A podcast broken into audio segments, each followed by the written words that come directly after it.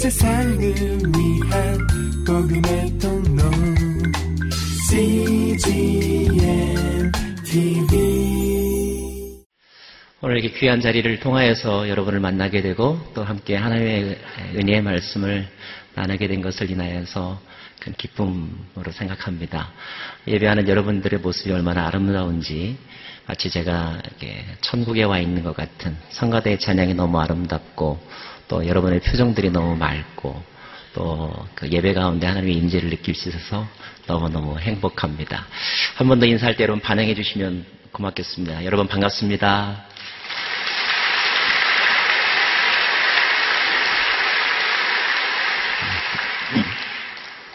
어, 포틀랜드 온누리교회 하면 여러분들이 이제 비전교회를 소개받을 때 많이 들어보셨겠지만 그러나 사실 여러분이 표현하지 않는 고민이 하나 있을 거예요. 도대체 포틀랜드가 미국에 어디 붙어 있나? 아, 그래서 잠깐 제가 여러분에게 지리 공부를 좀 시켜드리려고요. 포틀랜드는 미국 북서부 쪽에 있는 그런 자그마한 도시입니다. 아, 포틀랜드는 도시의 이름이고요. 포틀랜드가 소속되어 있는 state 주는 오레곤주라고 합니다. 오레곤주는 어, 남북한을 합친 면적보다 큽니다. 남한의 약 3배 정도의 면적을 가지고 있는 그런 주예요. 미국에서 여섯 번째로 큰 주가 어, 오레곤 주입니다. 하지만 어, 인구는 얼마인가? 인구는 약 350만 정도예요. 캘리포니아라고 하는 주가 있죠. 캘리포니아 인구의 10분의 1입니다. 이 10분의 1이라고 하는 숫자는 굉장히 중요합니다. 예. 어, 오레곤주는 이렇게 자연 친화적인 그런 어, 주입니다. 또 그런 도시이고요. 예, 주의 절반이 울창한 숲으로 이루어져 있고 강도 있고 바다도 있고 어, 기업들도 이렇게 환경 친화적인 기업들만 유치하는 그런 도시입니다. 자연이 참 아름답고요. 여러분이 많이 요즘 관심을 갖는 건강식품 가운데 블루베리라고 하는 게 있는데 블루베리가 많이 나는 곳이 포틀랜드입니다. 여름이 되면 갈 곳이 되게 많아요. 예. 그래서 여름에 주일 출석에 참 영향이 많습니다.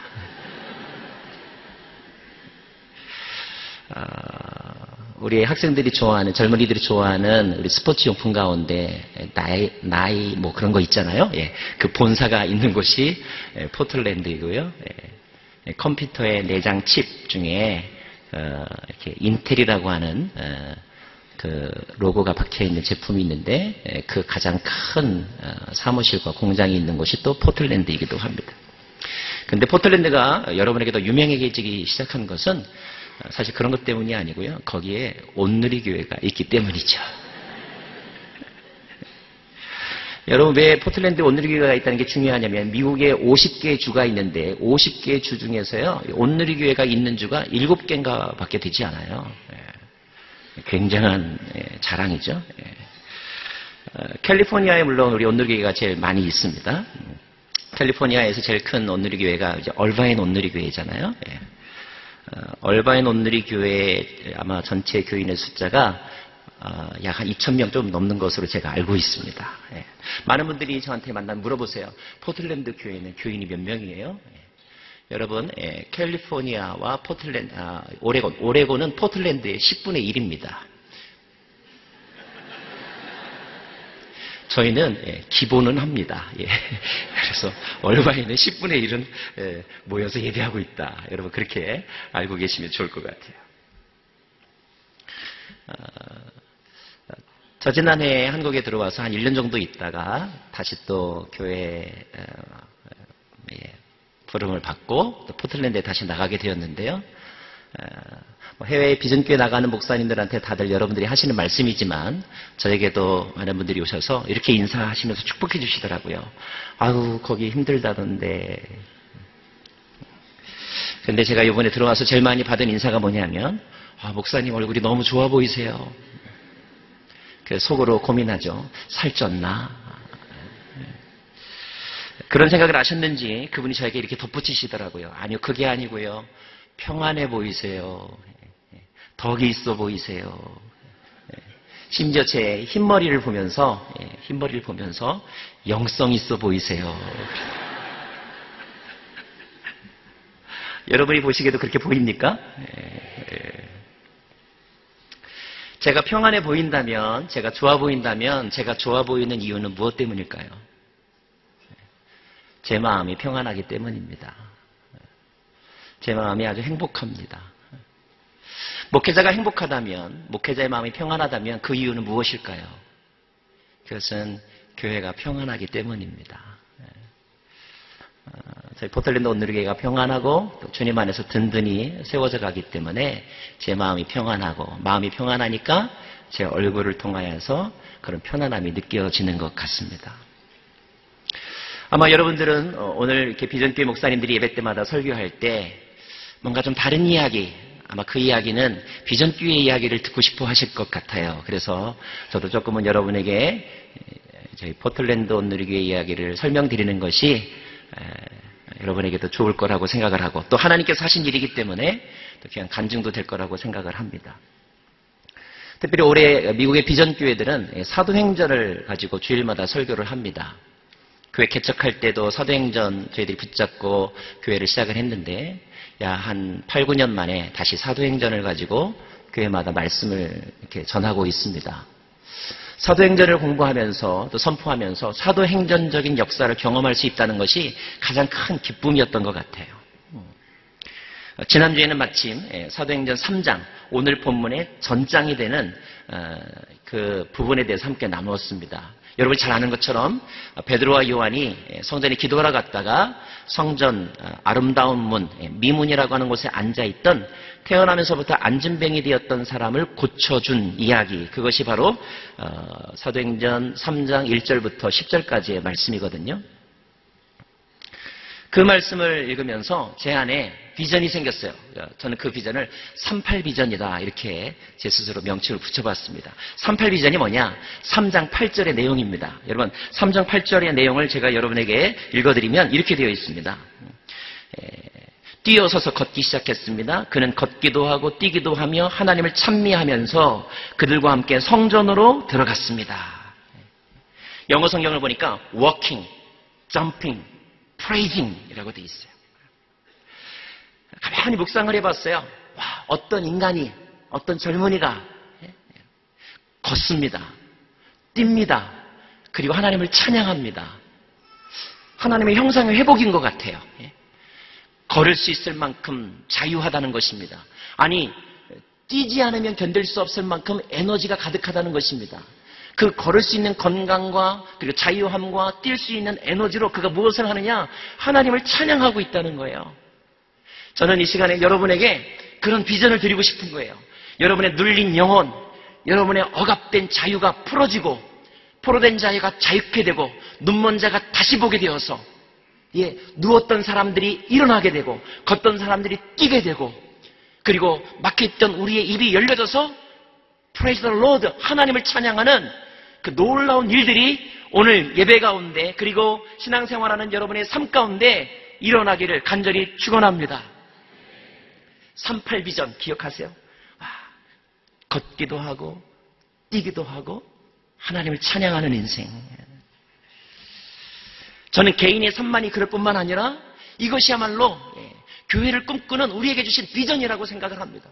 어떤 모임이 활력이 있고 어떤 모임이 사방으로 흩어지면서 의미 있는 일들을 하고 그 일들의 열매들을 자기가 독차지하지 아니하고 하나님이 하셨다고 하나님께 영광을 올려드린다고 그렇게 고백하고 그것을 증거하는 그런 모임, 그런 순, 그런 공동체, 그런 교회가 있다면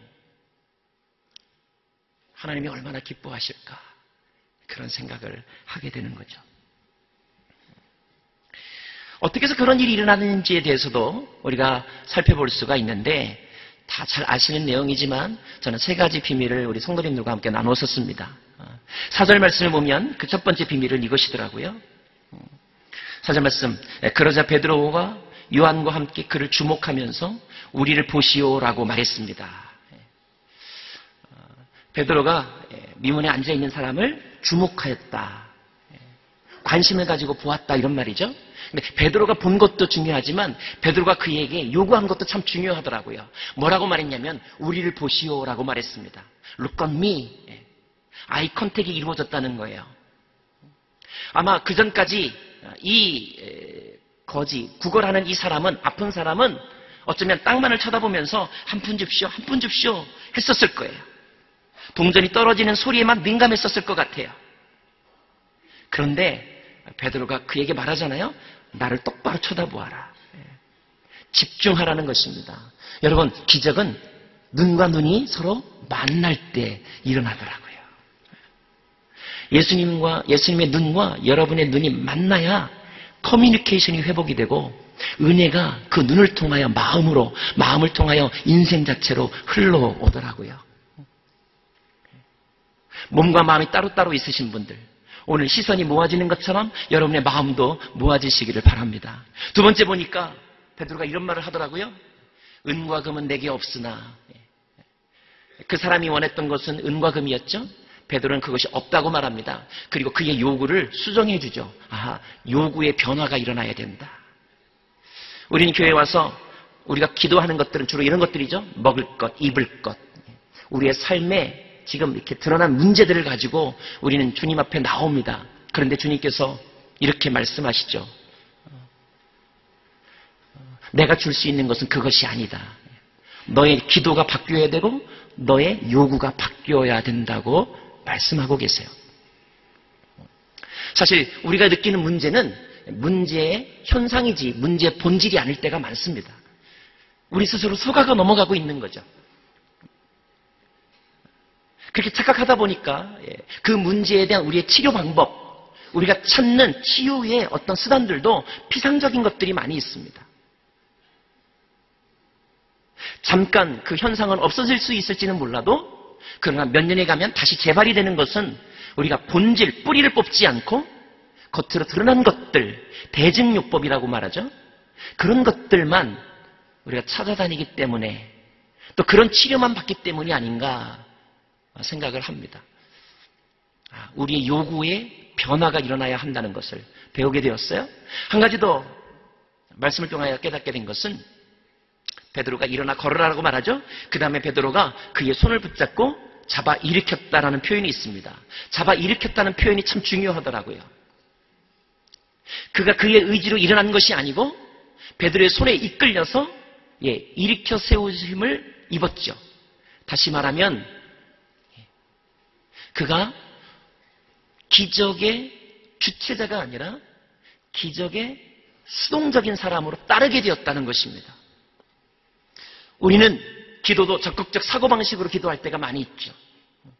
40일 기도를 하면 정해진 어떤 목표수를 채우면 그러나 진정한 기적은 내가 아무것도 하지 않을 때 강권하신 하나님의 손에 의하여서 내가 일으켜 세움 받게 되고 나는 단지 단지 그분의 이끌림에 나 자신을 맡길 때 그때 진정한 기적이 일어난다는 사실을 배우게 되었습니다.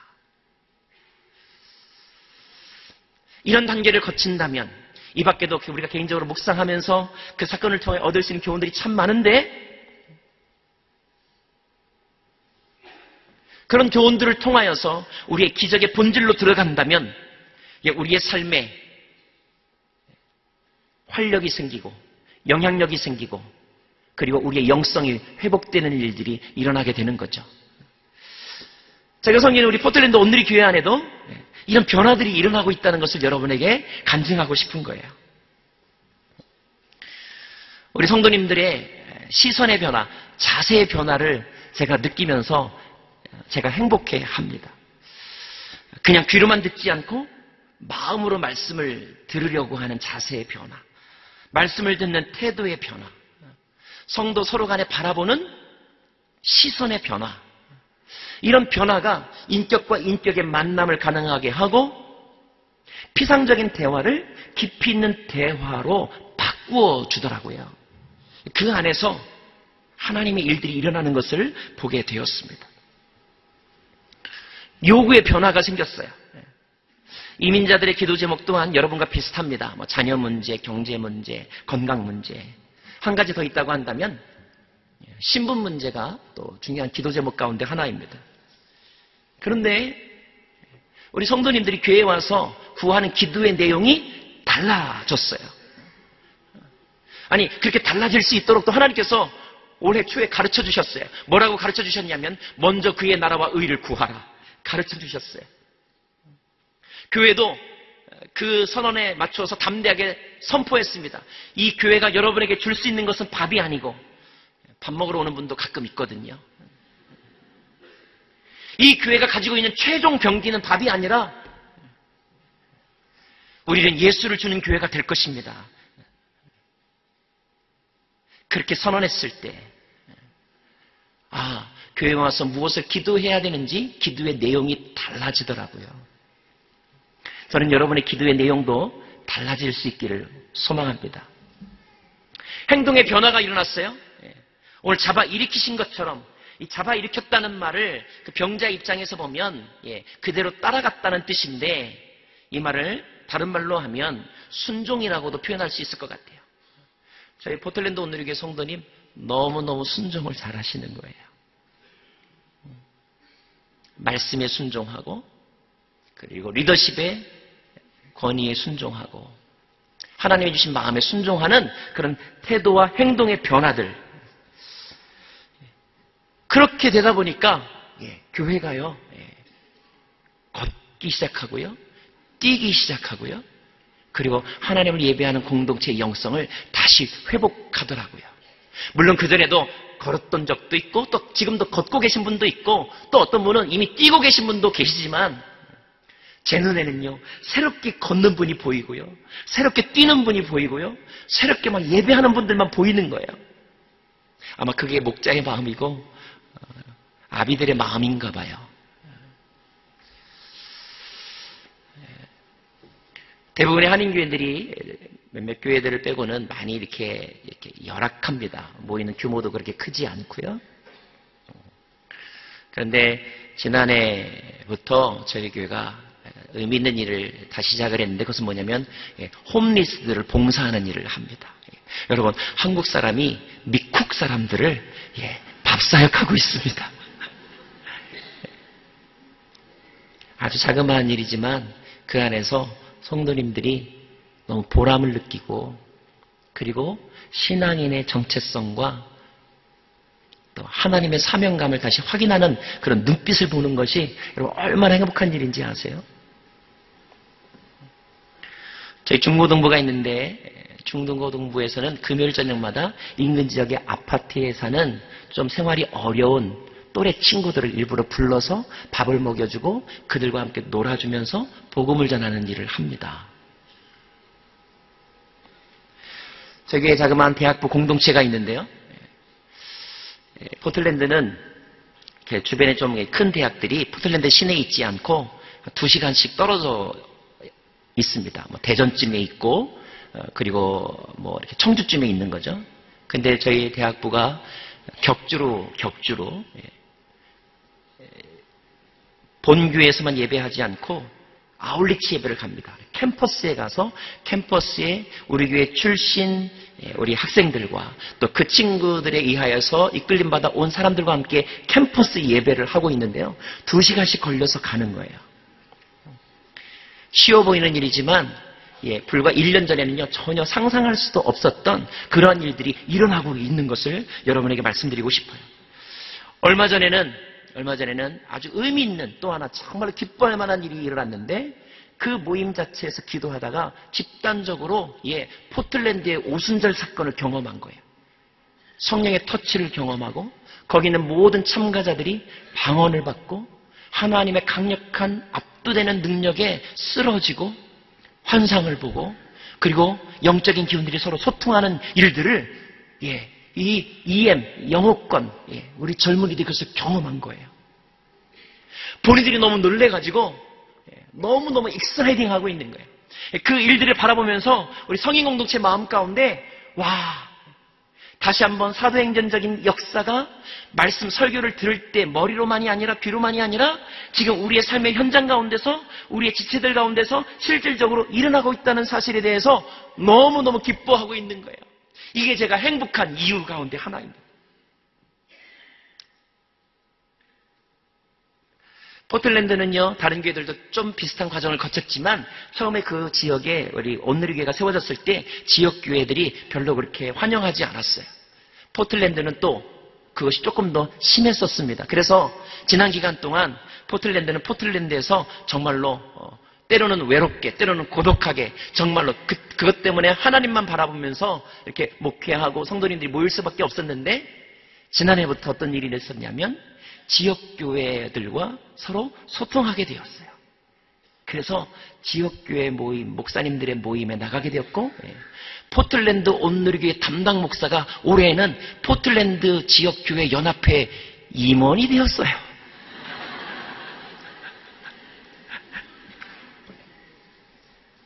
임원이 됐다는 사실이 중요한 것이 아니라 정기적인 모임에서 서로 만나고 그리고 함께 선교학교라고 하는 연합 프로그램을 함께 하고 이번 5월 달에는 우리 그 포틀랜드 지역에 있는 목사님들 한 30여 분이 저희 교회에 오셔서 회의도 하고 식사도 하고 교제하는 일이 일어나게 되었습니다.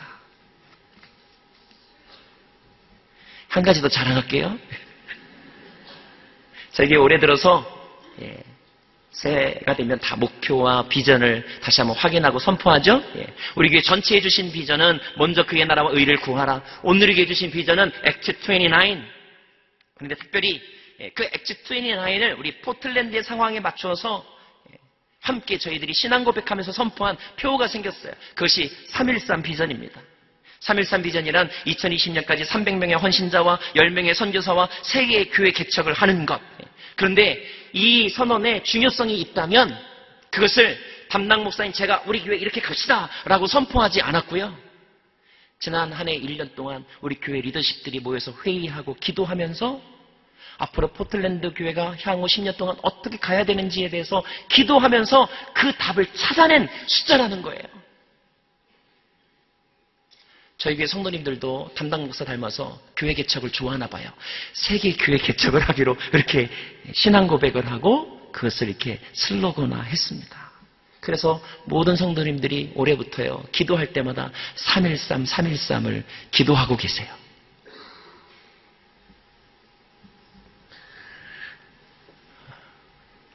이런 이야기를 들으시면 또 우리 서론부에 제가 여러분에게 보여드린 우리 포틀랜드나 오레곤주의 자연 환경이나 이런 사진들을 보시면 여러분의 마음 가운데 어떤 마음이 들어요? 어, 가고 싶다. 예. 환영합니다. 그런데요, 기도해보고 오세요. 예. 사진으로 보는 것하고 와서 사는 것하고 조금 달라요.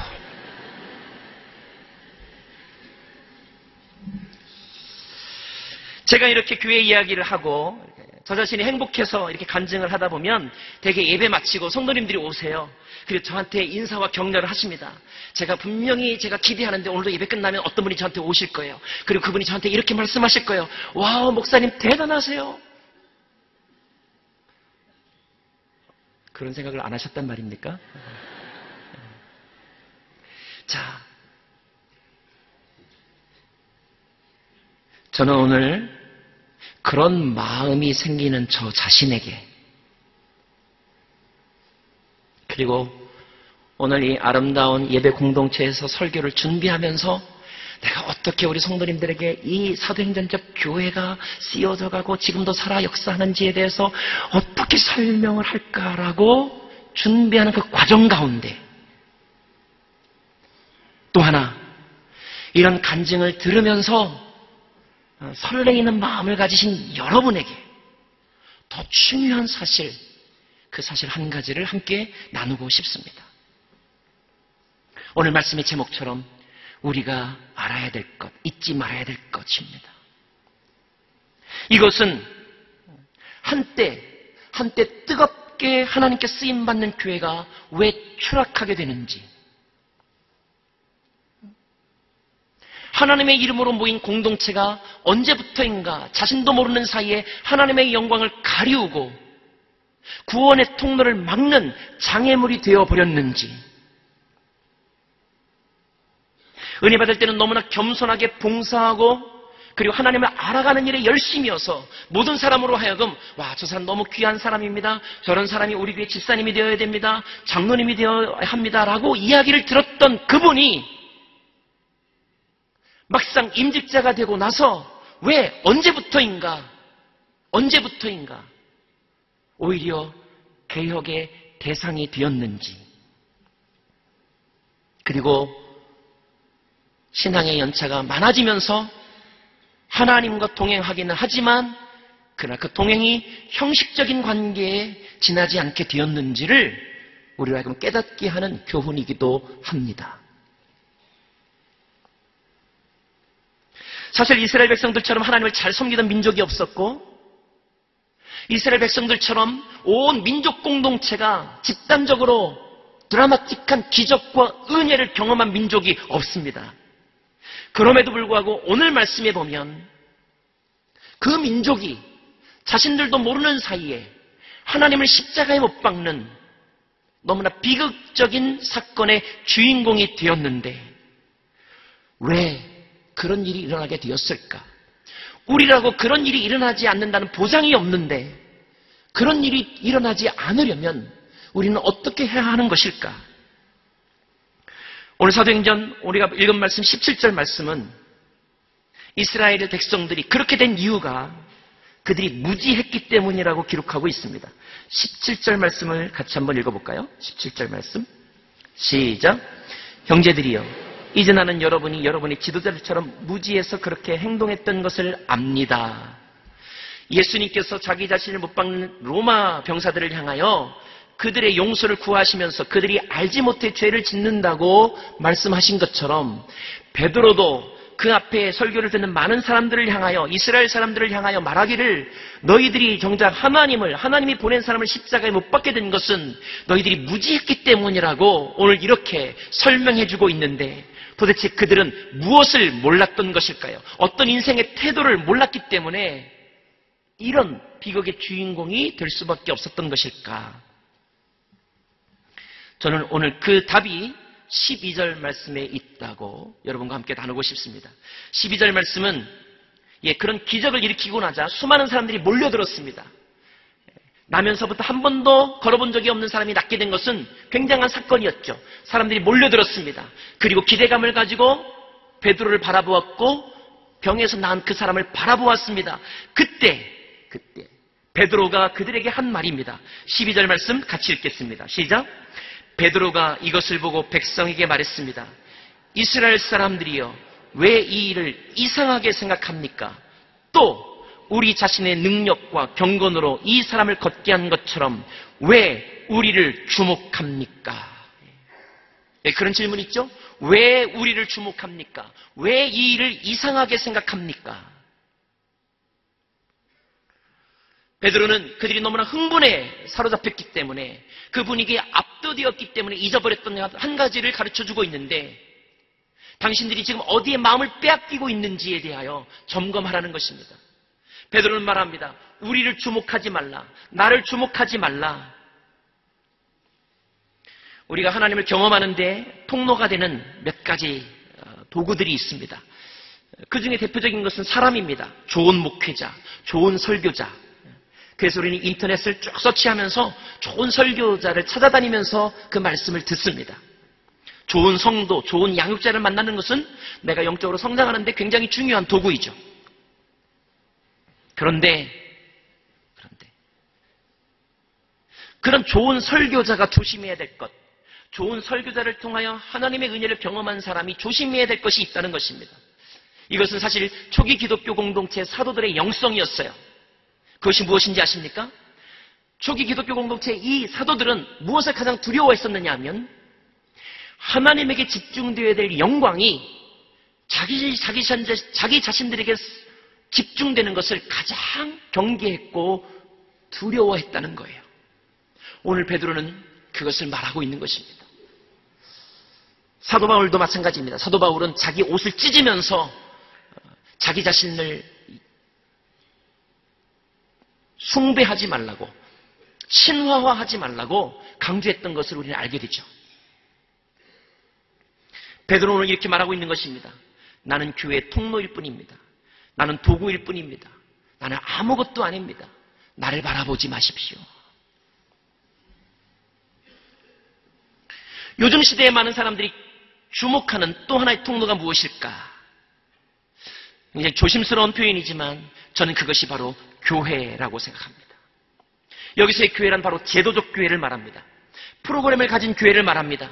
그리고 그 어떤 사람이 경험한 교회, 그 교회를 말합니다. 여러분, 우리가 가장 조심해야 될 것은 착각하지 말아야 될 것은 내가 경험한 교회입니다. 우리가 고백해야 될 말은 하나님은 내가 경험한 교회보다 크시다라고 하는 거예요. 자기가 경험한 교회에 대한 마음이 크신 분은 이렇게 말합니다. 오, 이거는 오늘이 스타일이 아닌데. 오, 이건 서울 온누리교회는 이렇게 안 하는데. 그러나 성경의 정신은 하나님께서 하신 일을 제도적 교회가 가로채서는 안 된다는 것이죠. 주님보다 교회라고 하는 시스템이 더 우상화되어서도 안 된다는 것입니다. 사람을 의지하게 될 때, 제도를 의지하게 될 때 어떤 일이 생기는가? 필연적으로 사람의 타락이 생기고, 지도력의 타락이 생기고, 교회의 타락이 생기는 것을 경험합니다. 사람을 의지하게 될 때 우리는 필연적으로 배신감을 겪게 되고, 실망감을 겪게 되는 사건을 부딪히게 되죠. 사랑하는 여러분, 우리가 주목해야 될 것은 유명한 설교자가 아니며 유명한 사역자가 아니며 유명한 간증자가 아니며 재미있는 스토리텔러가 아니며 우리가 주목해야 될 것은 바로 예수 그리스도라는 사실입니다. 오늘 말씀을 준비하면서 저게 주신 하나님의 마음은 우리 모두는 하나님이 전에 나온 우리 모두는 사람에게 주목하지 말고 그 사람 안에서 역사하시는 하나님을 바라볼 수 있어야 한다는 것입니다. 좀 더 극단적으로 레디칼하게 말하면 교회는 죽고 예수가 살아나야 한다는 것이죠. 목사는 죽고 예수님이 살아나야 한다는 것입니다. 프로그램과 화려한 분위기는 죽고 예수님이 살아나셔야 한다는 것입니다. 그런데 이런 말들을요, 이런 말들을 다른 사람이 우리에게 가르쳐 주면 이미 때는 늦은 것이고요. 그리고 기분도 나쁘더라고요. 이런 말은 누가 해야 되는가? 우리 스스로가 매일매일 성령의 음성에 사로잡혀 던져야 하는 것입니다. 그 유혹을 물리쳐야 하는 것이죠. 안 믿는 사람들은 사람 보고 교회에 옵니다. 온누리교회 프로그램 보고 옵니다. 온누리교회에 나와서 감정하는 연예인들이 통로가 돼서 옵니다. 그 모든 것들이 우리로 하여금 신앙을 갖게 하는 중요한 계기가 됩니다. 그러나 그 모든 것들이 교회를 교회답게 하는 것이 되지는 못합니다. 그때 깨어있는 우리는 이렇게 말해야 합니다. 저는 오늘 처음 나오신 분들에게 이렇게 말하고 싶습니다. 여러분, 우리를 주목하지 마십시오. 이 교회에서 여러분이 만나야 될 분은 천사와 같은 찬양대의 화음이 아니라 이 건물의 웅장함이 아니라 설교자의 모습이 아니라 이미지가 아니라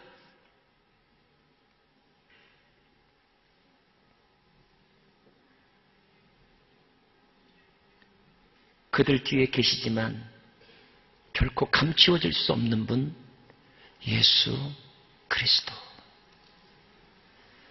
저는 여러분들이 그 예수님을 만나고 오늘 돌아가실 수 있기를 바랍니다.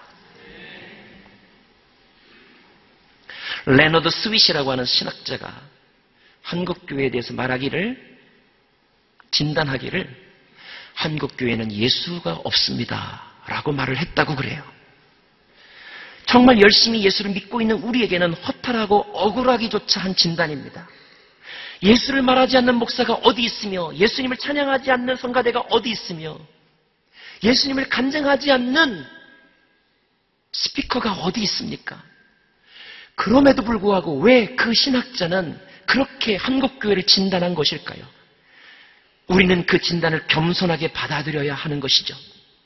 그 말은 아마도 이런 뜻일 거예요. 한국교회에 예수님이 전혀 없는 것은 아닙니다. 예수님이 계시기는 한데 그런데 문제는 예수님보다 더 큰 어떤 무엇인가가 교회 안에 자리 잡고 있다는 것이죠. 우리의 마음을 자리 잡고 있다는 것입니다. 프로그램이, 건물이, 사람이, 돈이, 명예가. 그래서 우리는 어쩌면 나면서부터 안전뱅이 되었던 사람처럼 아니 이런 사람을 저는 모태신앙인이라고 말하고 싶어요. 태어나면서부터 성전에 나오는 모태신앙이지만 한 번도 걸어본 적이 없는 걸을 능력을 잃어버린 뛸 수 있는 힘을 잃어버린 하나님을 찬양하는 능력을 잃어버린 성전 그런 교회 그런 신앙인으로 점점 점점 더 굳어가고 있는 것은 아닌가 우리의 본질의 변화가 다시 일어나지 아니하면 우리는 계속해서 구걸하는 자로 남이 떠다 먹여주는 것만을 받아먹는 자로 그렇게 그렇게 살게 되는 것은 아닐까? 그런 교회가 되는 것은 아닐까? 그런 임직자, 그런 목사가 되는 것은 아닐까?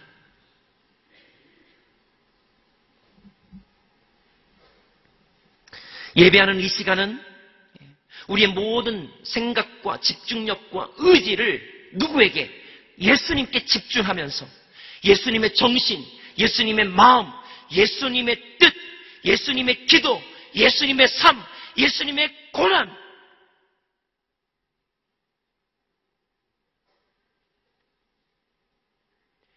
예수님의 눈빛을 바라보면서 주님 우리에게 말하시죠. 나를 바라보아라. 마음으로 그분을 바라보면서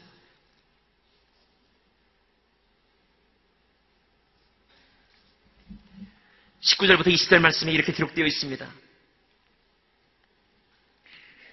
그러므로 여러분은 회개하고 돌아오십시오. 그래서 여러분의 죄 씻음을 받으십시오. 그러면 주 앞에서 새로워지는 때가 올 것이요. 주께서 여러분을 위해 미리 정하신 예수 그리스도를, 그리스도 예수를 다시 보내실 것입니다. 우리의 관심의 방향을 스톱하고 주님보다 높아진 것들에 빼앗겼던 우리의 마음을 진심으로 회개하면서 우리의 마음을 오직 그분에게 사랑하는 여러분 베드로에게 은과 금이 없었듯이 이 교회 안에는 이 온누리 교회 안에는 은과 금이 없습니다. 이 온누리 교회 안에는 어떤 프로그램도 없습니다. 이 교회 안에는 예수 그리스도밖에 없는 것입니다. 그 예수님이, 그 예수님의 이름이, 그 예수님을, 이름을 믿는 믿음만이 여러분의 삶의 사슬에서 여러분을 구해낼 것이고, 걷게 할 것이고, 뛰게 할 것이고, 찬양하게 할 것입니다.